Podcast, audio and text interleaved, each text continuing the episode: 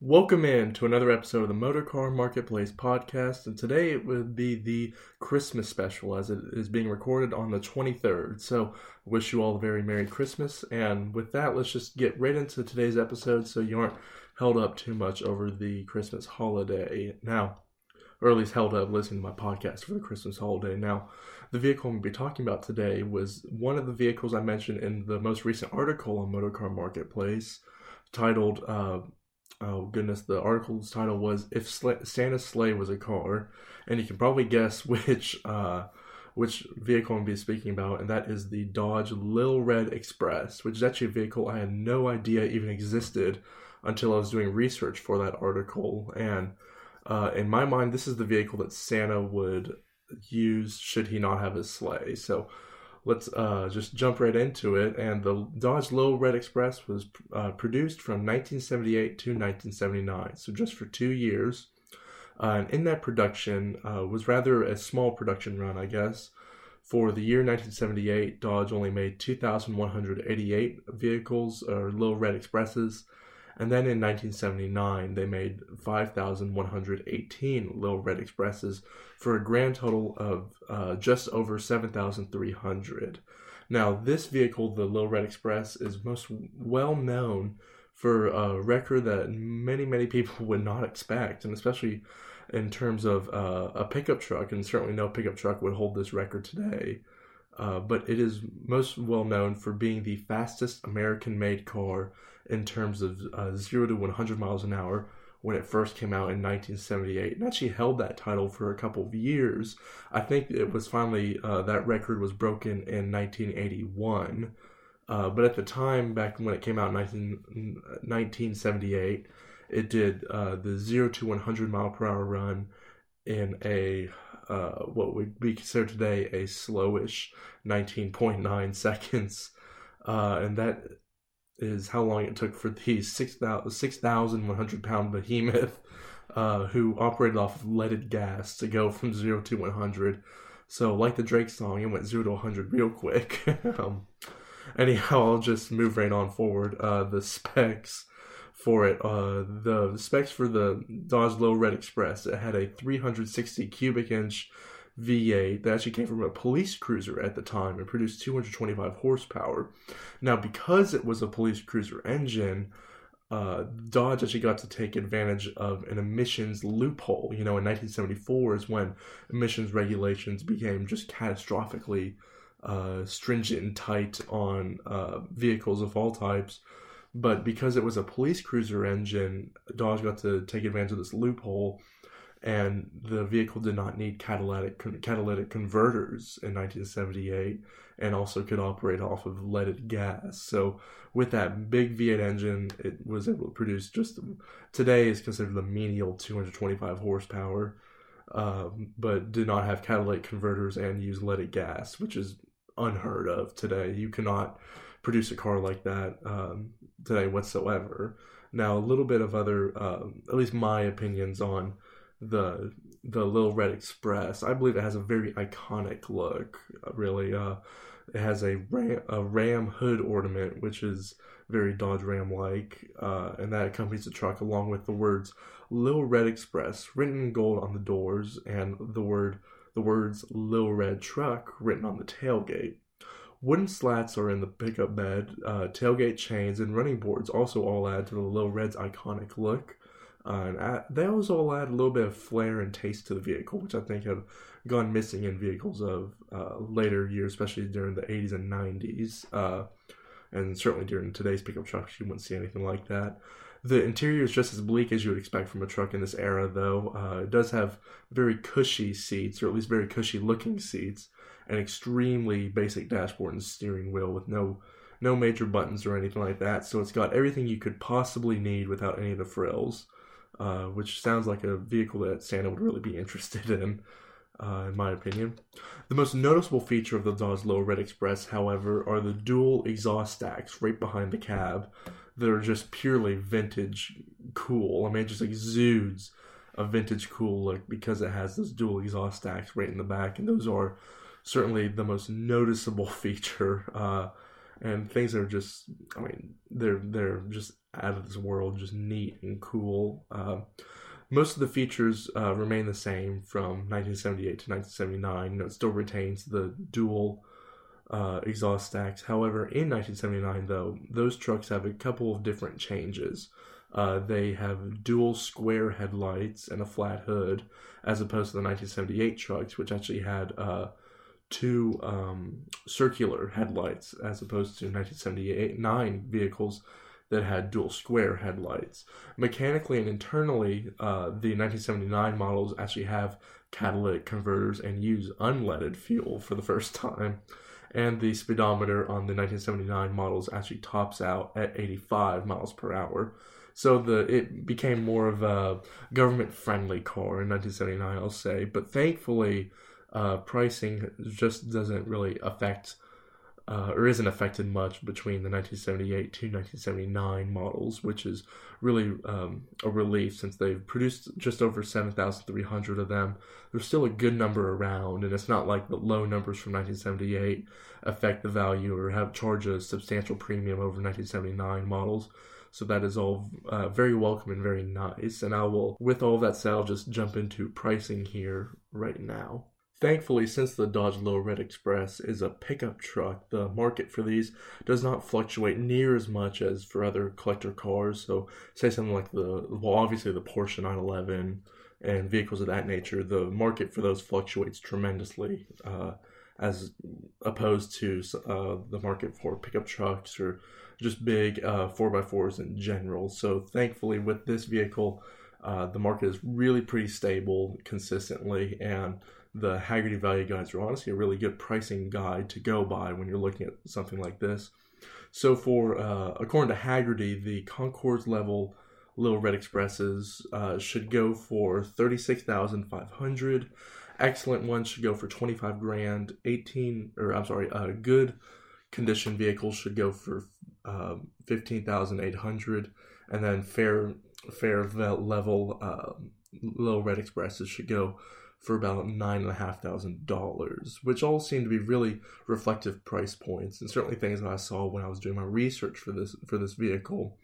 Uh, and with that being said, we'll start off in traditional motorcar marketplace fashion with the most expensive model, and that would be a, or at least the most expensive model that I found, and that would be a 1979 uh, version for 35 grand offered at MSM Global in Nashville. And this one was obviously in very good condition exterior wise. It certainly runs fine. And also said that the price is negotiable. Um, so that's probably a really fair value for this vehicle, especially given that it's a negotiable price and you'll probably get a couple grand off of it. Uh, and the dealership also seems to specialize in this truck as they currently have eight for sale at MSM Global in Nashville, which is a very good thing to see. Um, certainly when it comes to purchasing one of these, because I've obviously seen a lot of these cars before, and so when it's the most expensive one there, there's a reason for that, and that's a good sign from them. And speaking of the same dealership, they're actually the people who I got the middle level vehicle from, which was also a 1979 model, and this one was offered for twenty five thousand nine hundred dollars, and like I said before, it's also from MSM Global in Nashville. Uh, this one also had a sunroof, which is cool, and certainly not a feature that I saw on any others when I was doing my research, and it was also in very good shape. Uh, though there was a little bit of discoloration in the pickup bed of the truck, as well as some interior upholstery work that needed to be done, and probably a little other nicks here and there that needed just some touch up work, but nothing that was out of the ordinary or extreme. And it also said the price was negotiable. So with uh, both of those models, if you're willing to pony up for you know the uh, the number one in the world or the, the the better ones out there than the most expensive one, the 35 grand model at that dealership is probably the one for you. But if you just want a good driver one uh, that's in just a, a, pretty good condition, I don't want to say it's you know going to win every show out there, but it'll certainly turn some heads. Uh, then the uh, one that's going for about 10 grand less is certainly the one for you to look at, um, and probably just a couple touch ups here and there. Nothing extreme. It's certainly it is not a project car by any means. It certainly runs and everything like that. Uh, but those are both very good options that I found. And if you are in the market for um, a Little Red Express, then that would be the price point to look at. Is between you know the mid twenties to low thirties. Then and anything at MSM Global, as far as that truck will go, they have you covered, which is also a really good thing to see. And they, they would be the people to call uh, if you are in the market for this and just have questions or maybe you want to learn more. But moving forward, the cheapest model I could find was actually a model that was for sale by, by a private seller in Batavia, Ohio, and it was a 1979 model also. Uh, and he was wanting sixteen thousand five hundred dollars, and I'll put a link into the uh, to the listing and on the show notes page for you to go and look at it yourself. It looked to be in quite good condition though, and also had the interior appeared to be redone. So I am not really sure why it was going for so much less than the others, um, but it was the cheapest one I could find on Hemmings. Now I did find a couple others that were in cheaper, cheaper price points. I think I found one for you know under ten grand, about the eight thousand dollar range, but it was a an, a project car by all means, and it was I mean not running. You were to have to tow it in, and just not not a vehicle that I really wanted to look into. But for a good running one, the cheapest one I could find was sixteen five. Now, since the it was a private seller, obviously there were just a couple pictures, but I didn't really find anything that appeared to be in really rough shape um, with the car at all. Everything seemed to be in fine with it, uh, and honestly, it could be an excellent car that was just poorly priced, or or its condition might might reflect that price. So it's one of those things where you're just going to have to call the seller and see what he has to say about the vehicle and ask him why it's priced the way it is, just because um, it, everything that from the pictures looked phenomenal with it and looked fine. Uh, certainly, he didn't show any underside body photos or anything like that. And there were just five photos, uh, and the description just said it's a good car. So uh, that's one of those you're just going to call and see, and maybe it's a bargain, and maybe it's priced justly, but that is for the um, seller to tell the potential buyer and not for me to uh, speculate on what it is. Uh, so, but moving forward now into the to try and close this out here shortly, my thoughts on the Dodge Little Red Express are that I think it is the vehicle that I picture Santa driving if he didn't have a sleigh. It is quintessentially just classically cool. Uh, it has power, even for its age. You have to admit that it has power, even though it's you know, a, a 70s car and has just 225 horsepower, it does have power, given that it uh, held that record for for some time, and it does stand out in a crowd, but it doesn't stand out in a crowd in, in an obnoxious manner, like say something like a, a, a, a hot rod pickup truck or you know a bright green truck or something like that. Just it's not obnoxious. It's just old school cool and you know people won't look at you funny they'll give you a thumbs up when you drive this uh, and so without a doubt it, it is a truck that would fit on anyone's christmas card because it really is something special and something cool and something a little holiday festive it certainly is just a unique and cool car and it's um, something i'd love to see. Unfortunately i don't believe i've seen one in person. Certainly not that i can recall.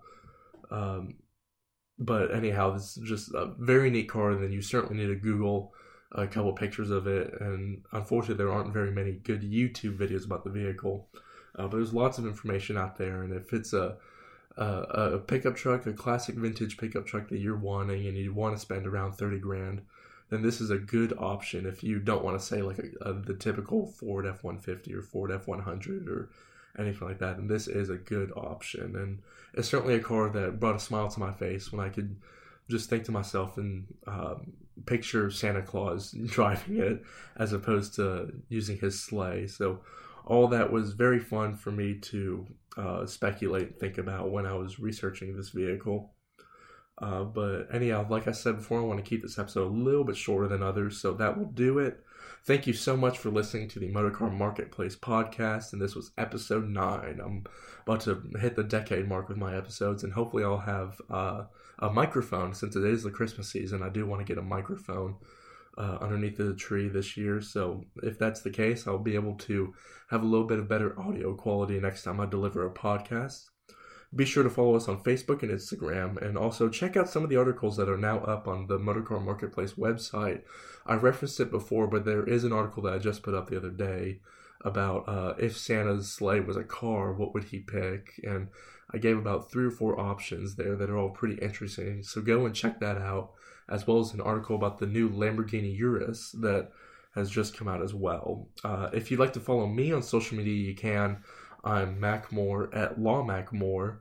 And until next time, please have a very Merry Christmas with your loved ones.